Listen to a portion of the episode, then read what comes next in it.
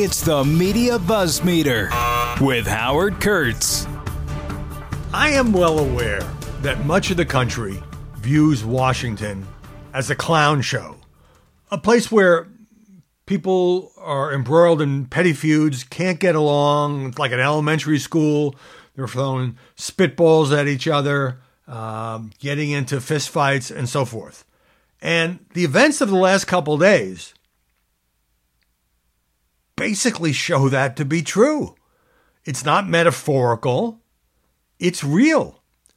And it's kind of unbelievable, humiliating, embarrassing at a time when the country is facing so many problems that elected representatives and others would stoop to this kind of lowly behavior. So, story number one, we'll start with the first one. A Republican senator from Oklahoma. His name is Markwayne Mullin. He's at a hearing, Health, Education, and Labor Committee, and he read a tweet from the Teamsters president, Sean O'Brien. So the Teamsters leader had really slammed Senator Mullin, saying, Sir, I wish you was in the truck with me when I was building my plumbing company myself and my wife was running the office because I should remember working pretty hard and long hours. Pretends like he's self made. What a clown, fraud, always has been, always will be. Seems to be quoting something from the senator. Quit the tough guy act in these Senate hearings. You know where to find me. Any place, any time, cowboy. And Mullin had responded, again, this is all before the hearing. An attention seeking union Teamsters bosses try to be punchy after our Senate hearing. Okay, I accept your challenge. MMA fight for charity of our choice. September 30th in Tulsa. I'll give you three days to accept. All right, so that's the backstory. And now they're at the hearing, and Mullin says, Sir, this is the time, this is the place. You want to run your mouth? We can be two consenting adults. We can finish it here. Okay, fine. Perfect, says O'Brien. Mullin, you want to do it right now? I'd love to do it right now, says O'Brien. Well, stand your butt up then. You stand your butt up, O'Brien says. So they both stand up. Markwayne Mullin moves to take his ring off his finger. And it looks like there is going to be a fistfight in the Senate committee room. So Bernie Sanders, the committee chairman, says, Hold it, stop it. O'Brien, is that your solution to every problem? Sanders, stop it. No, no, sit down, sit down. You're a United States Senator. And they both sat down, and there was no boxing match as a way of settling their differences. That's not all. Congressman Tim Burchett of Tennessee, Republican,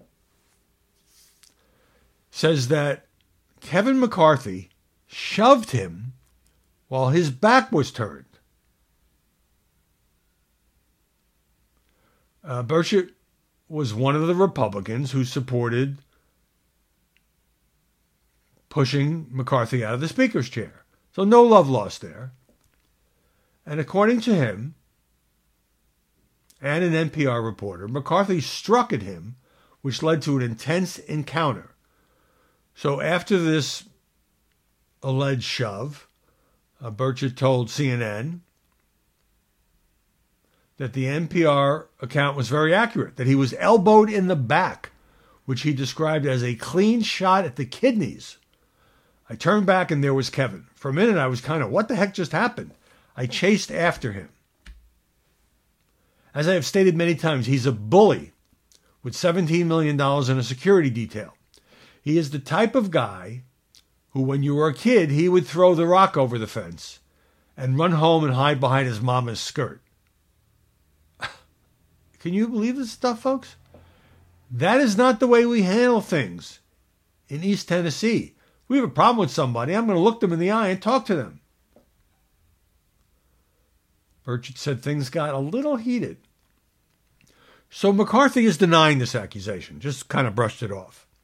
More from Congressman Burchett. I raised my voice to him. I thought it was appropriate. You don't expect a guy who at one time was three steps away from the White House to hit you with a sucker punch in the hallway. He said it still hurts. But also suggested he wasn't going to waste time filing any kind of ethics complaint against McCarthy.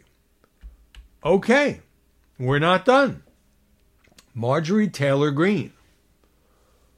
She had submitted a motion to impeach the Secretary of Homeland Security, Mayorkas.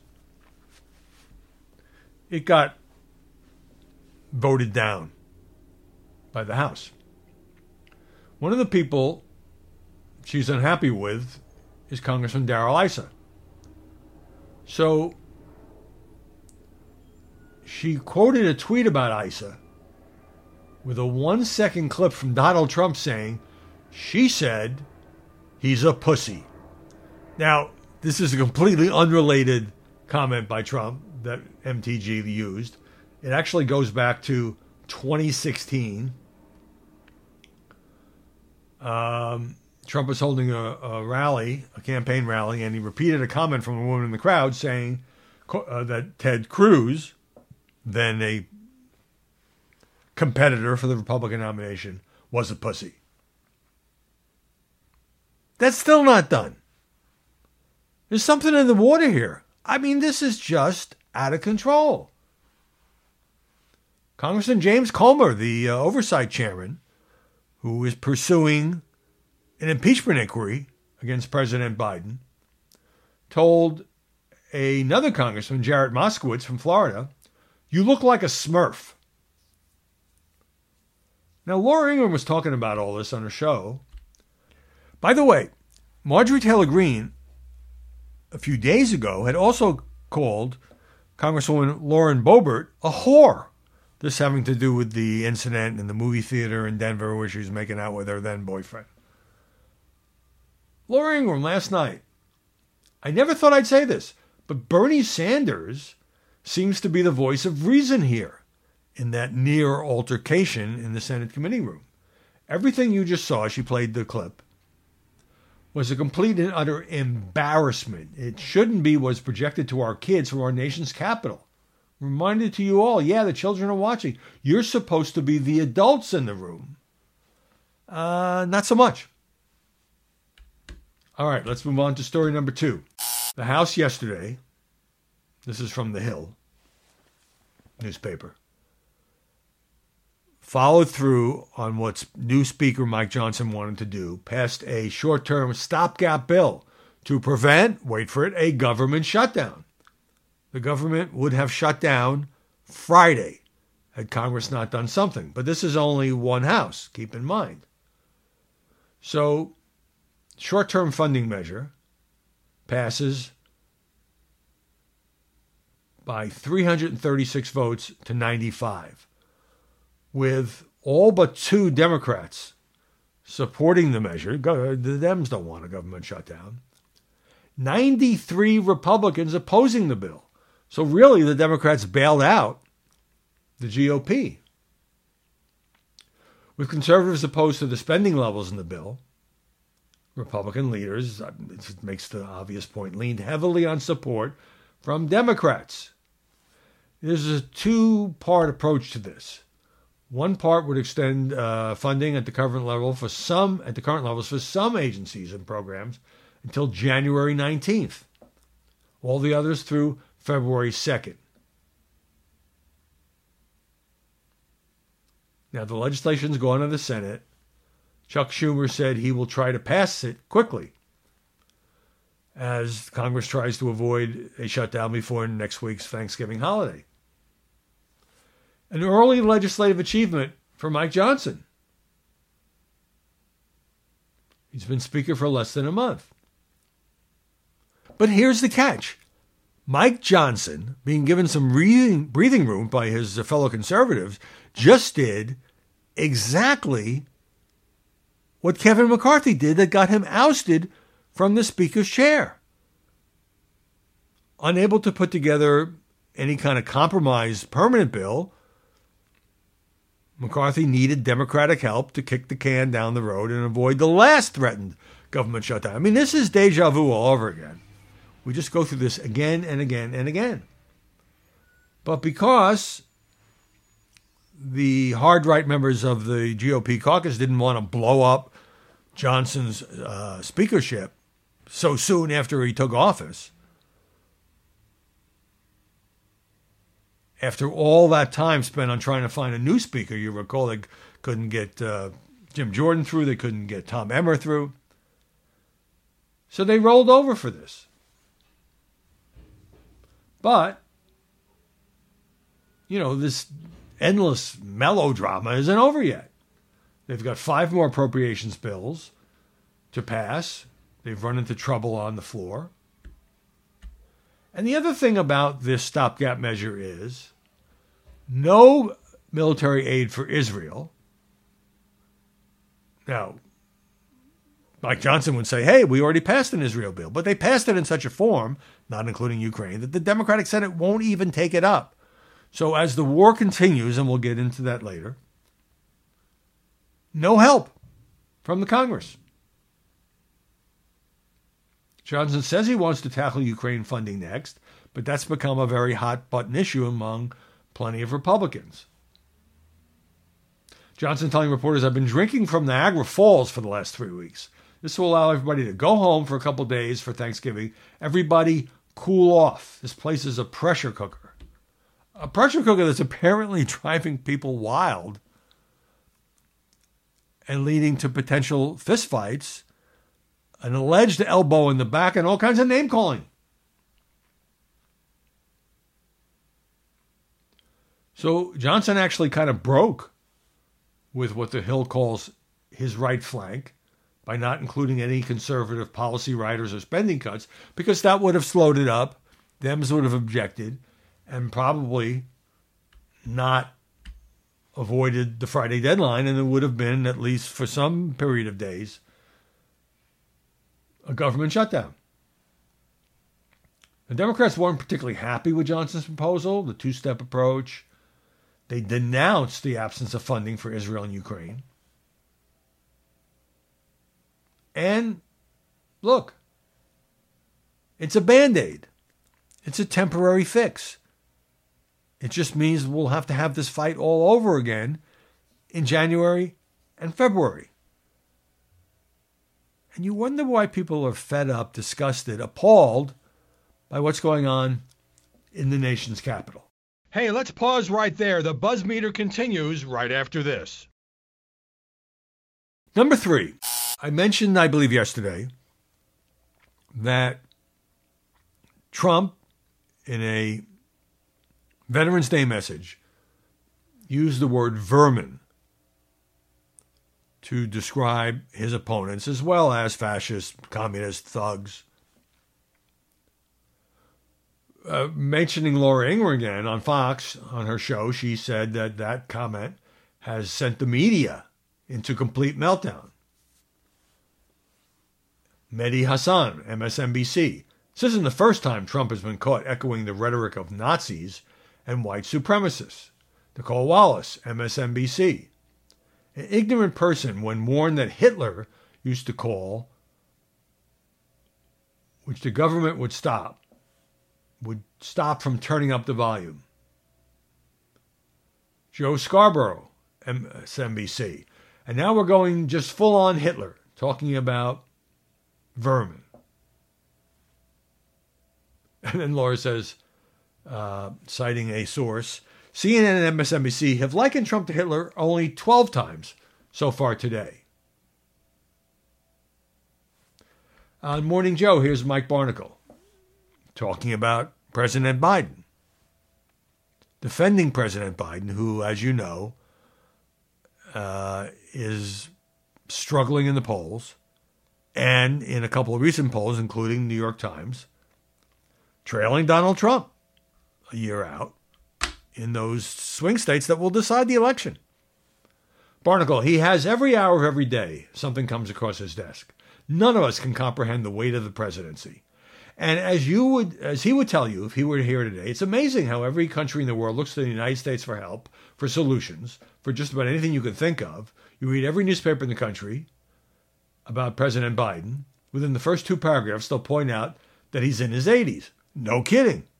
He knows how old he is. You couldn't do it. I couldn't do it. Someone 45 years of age couldn't do what he does every day. Scarborough.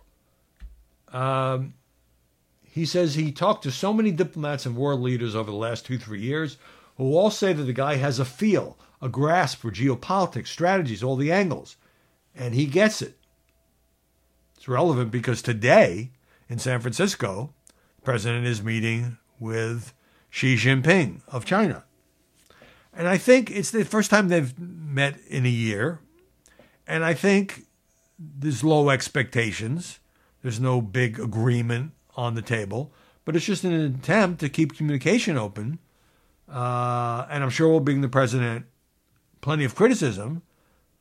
However, you know, every American president has met with China's leader. There's a lot of tension right now between the two countries. And to the extent that talking is a good thing, even between two countries that are clearly very sharp adversaries, I, I think it's hard to criticize. Uh, here's a couple of other uh, related things. Um, former CNN White House correspondent John Harwood reacting to uh, bad news for Biden by arguing the press has a responsibility to do a better job of touting his successes. Quote on Twitter Biden needs expert political guidance. Voters are unhappy. Trump could win despite his flagrant criminality and deranged mental state. Journalists need to better convey that the U.S. economy is doing well and that Biden at 80 is handing, handling his job effectively. You know, as a commentator, he can say whatever he wants, but as CNN's White House correspondent, that's why Chris Licht, when he was running CNN, let him go. He was so obviously biased against Trump and in favor of President Biden. CNN last night, Kaitlan Collins show. She, she opened up with a blistering summary of Trump's comments that repeatedly referenced Hitler. And she said the campaign was doubling down. And she noted this, this is not some off the cuff uh, remark or remarks by Trump, including Vermin, that the latest attack was on the teleprompter. Now, let me go from that to today's New York Times story that basically is a rewrite of Sunday's front page New York Times story about warning about the dangers of a second Trump term. Now, I have a column today contrasting what a Politico columnist had to say about Joe Biden. He's in deep trouble, and here's what he needs to do. He should get Rahm Emanuel to come back and run the campaign. He should have turn over the Middle East to Bill and Hillary Clinton. Should stop talking about Bidenomics.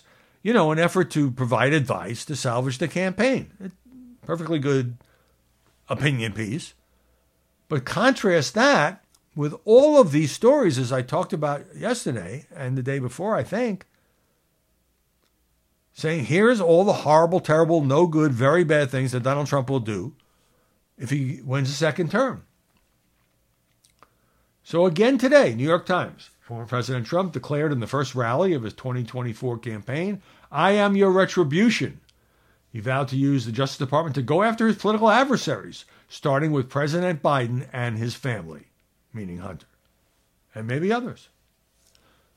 Beneath these public threats is a series of plans by Trump and his allies that would upend core elements of American governance, democracy, foreign policy, and the rule of law if he regained the White House.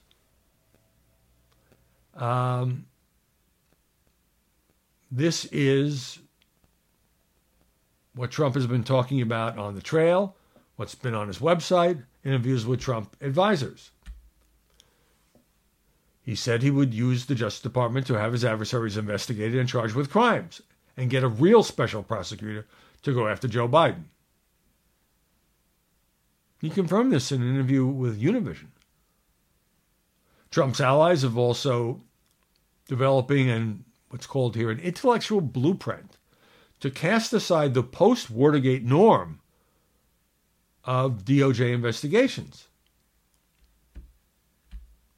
He already violated those norms in 2016 by promising to lock up Hillary Clinton over her use of a private email server.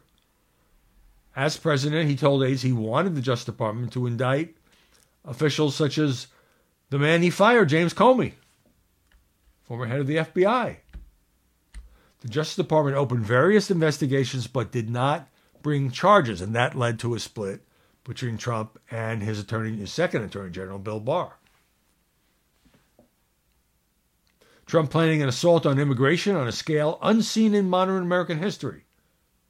Millions of undocumented immigrants would be barred from the country or uprooted from it years or even decades after settling here. And he talked about Trump's idea of using the U.S. military to attack drug cartels in Mexico, an idea that would violate international law unless Mexico consented. So it goes on and on and on. Now, this is all fair game to talk about this, but the contrast between warning that, that Donald Trump would be extremely dangerous to democracy if he regains a second term versus offering advice to the Biden campaign is just so striking to me. A couple of related things. Uh, Fulton County DA Fani Willis in Georgia has asked for an emergency protective order to pre- prevent the leak of potential evidence this after uh, in the trial against Trump and many other defendants. ABC got a hold of videos from former Trump lawyers who have already pleaded guilty. Uh, the first one played was Jenna Ellis, quoting a top Trump official at the end of the presidency saying, Trump's just going to stay here. We're not leaving. We don't care what other people say, despite losing the election. Also, now they've got uh, ABC has video from Sidney Powell discussing details. And Fani Willis worried about witness intimidation and obstruction of justice. But I guess you could also say, why isn't she running a tighter ship? Going back to the speaker, Mike Johnson, in a CNBC interview yesterday, confronted by host Joe Kernan about Donald Trump's continuing argument that the 2020 election was stolen. I take him at his word, Mike Johnson says. I do believe that he believes that. Remember, I was one of his lawyers. I worked on the impeachment defense team twice to defend his positions, and I know how he thinks. And he's convinced that because of all the irregularities and everything else, he was still entitled to that. But Andrew Ross Sorkin on CNBC said this is inaccurate. It's like saying it's sunny outside, but it's raining. So the speaker said this Look, there are a lot of people in Washington who are saying things that are not accurate all the time. Everybody does. We're all human. But I'll say this about President Trump he believes that in his heart, deep in his heart. I mean, I've talked to him personally about it. Many of us have. And over the years, you've heard him say repeatedly, over and over, the same refrain that he just felt like he was cheated in that election. And that's a core conviction of his. And we should take him at his word on that. He believes it. That's the Speaker's position. It's not supported by evidence, or it's never been proven in court, or even by the a Justice Department investigation. But that's how the Speaker tried to slide by on this.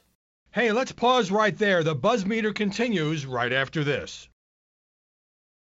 Okay, little sip of water, and we get to story number four from the Atlantic. Is Biden toast? Same thing that everyone's been arguing about, but a couple of interesting observations in this piece.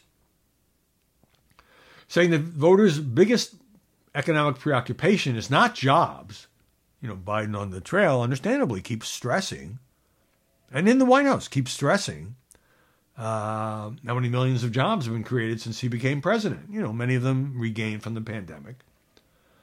Um, the rate of inflation has come down, as I mentioned yesterday, but costs have not.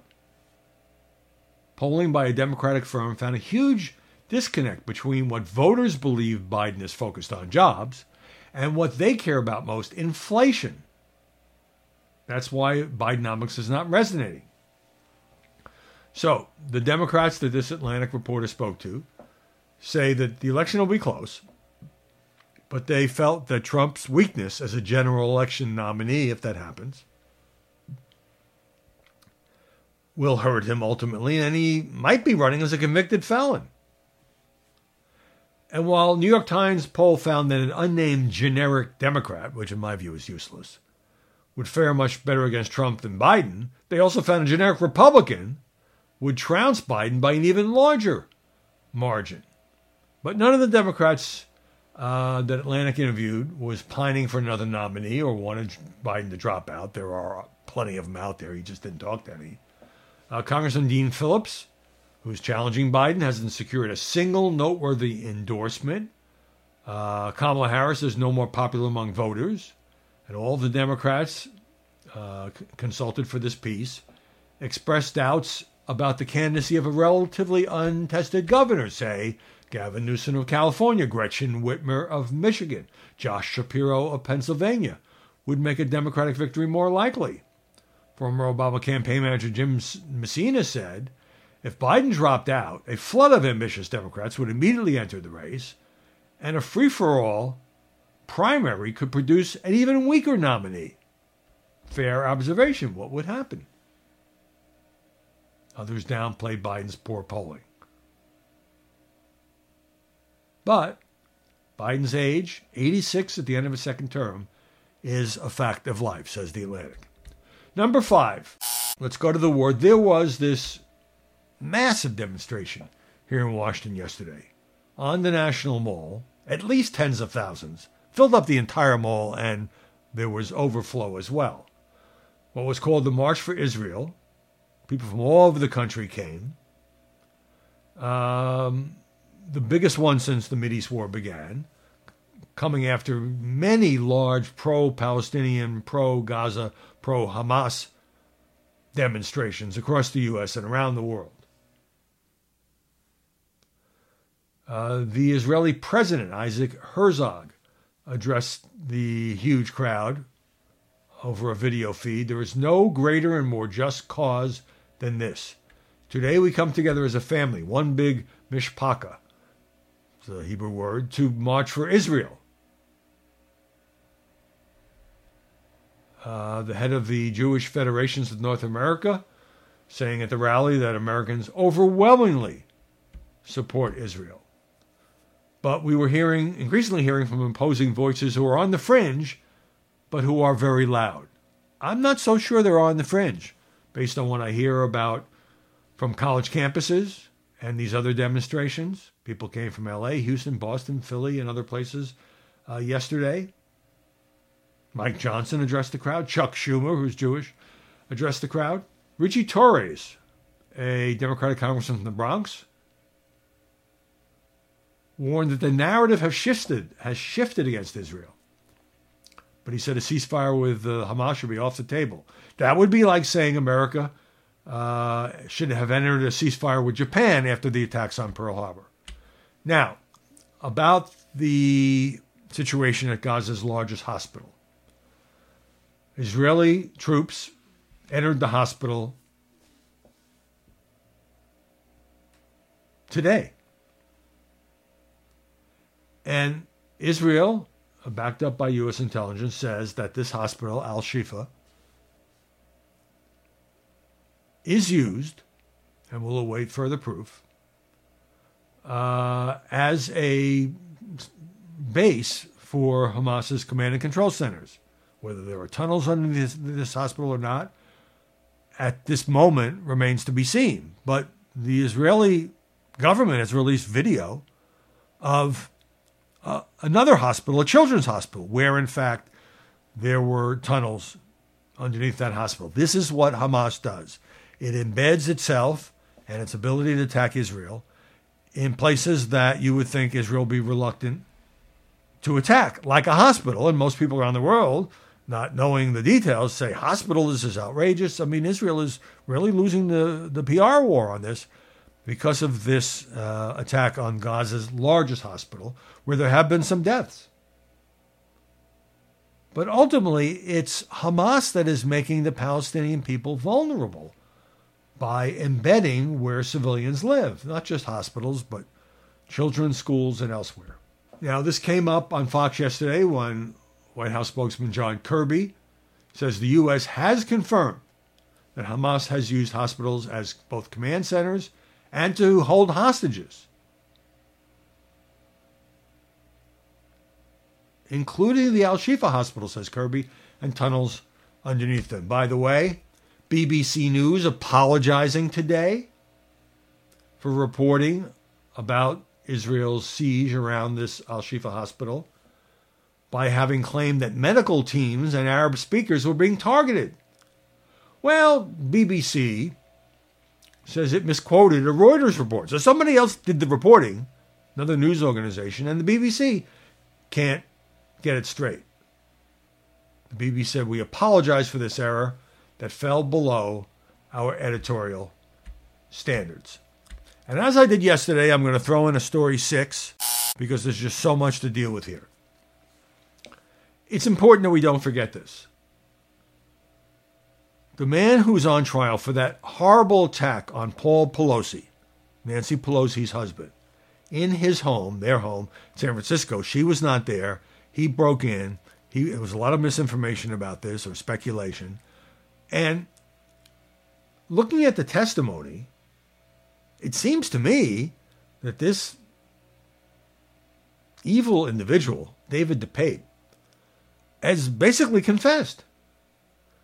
He told the jury he planned to dress up in a unicorn costume and record a video of Nancy Pelosi, who he was going to attack. You know, remember he had the hammer and zip ties and so forth. As he interrogated her about what he viewed as her false statements about Trump and Russia. If she lied, this is what the prosecution has alleged. This is the story that Paul Pelosi told. Very emotional for him to have to relive that. I mean, he was rushed to the hospital with a skull fracture and could well have died. DePape testifying on the stand, I was going to break her kneecaps. Now, he denied that the prosecutor's allegation that this assault, which was back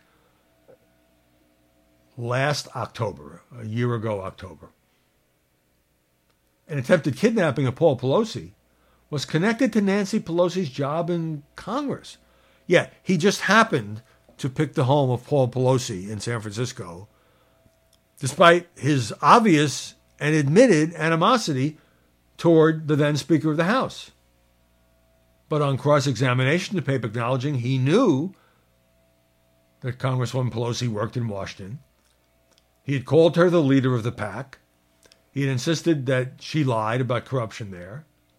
He also admitted telling police after the assault that if he had broken Pelosi's kneecaps, every other member of Congress would see her wheeled into the House in a chair and realize there was a consequence for being, quote, the most evil people on the planet. Well, that's a category in which uh, I would put this assailant and defendant. And everything I've just read to you seems to me, you know, you don't need a Perry Mason moment. He gets on the stand and he says, all this stuff is true. All the stuff that Paul Pelosi said is true. All the stuff the police said are true is true. All the stuff the prosecutor said is true. What an evil thing to do. You talk about evil. What a horrible thing to do to an elderly man who's in his 80s. What an outrage. And I didn't want to close the podcast without mentioning this trial was going on. And I'm going to go out and limb and say he is probably going to be convicted based on what I just read to you. Thanks for your time today. I try to get as much in every podcast as I can. Uh, crazy time to be in Washington, as we talked about at the top. There's so much news going on that I promise to return tomorrow. See you then with more Buzzmeter. Listen ad free on Fox News Podcasts and via Apple Podcasts, and Prime members can listen to this show ad free on Amazon Music.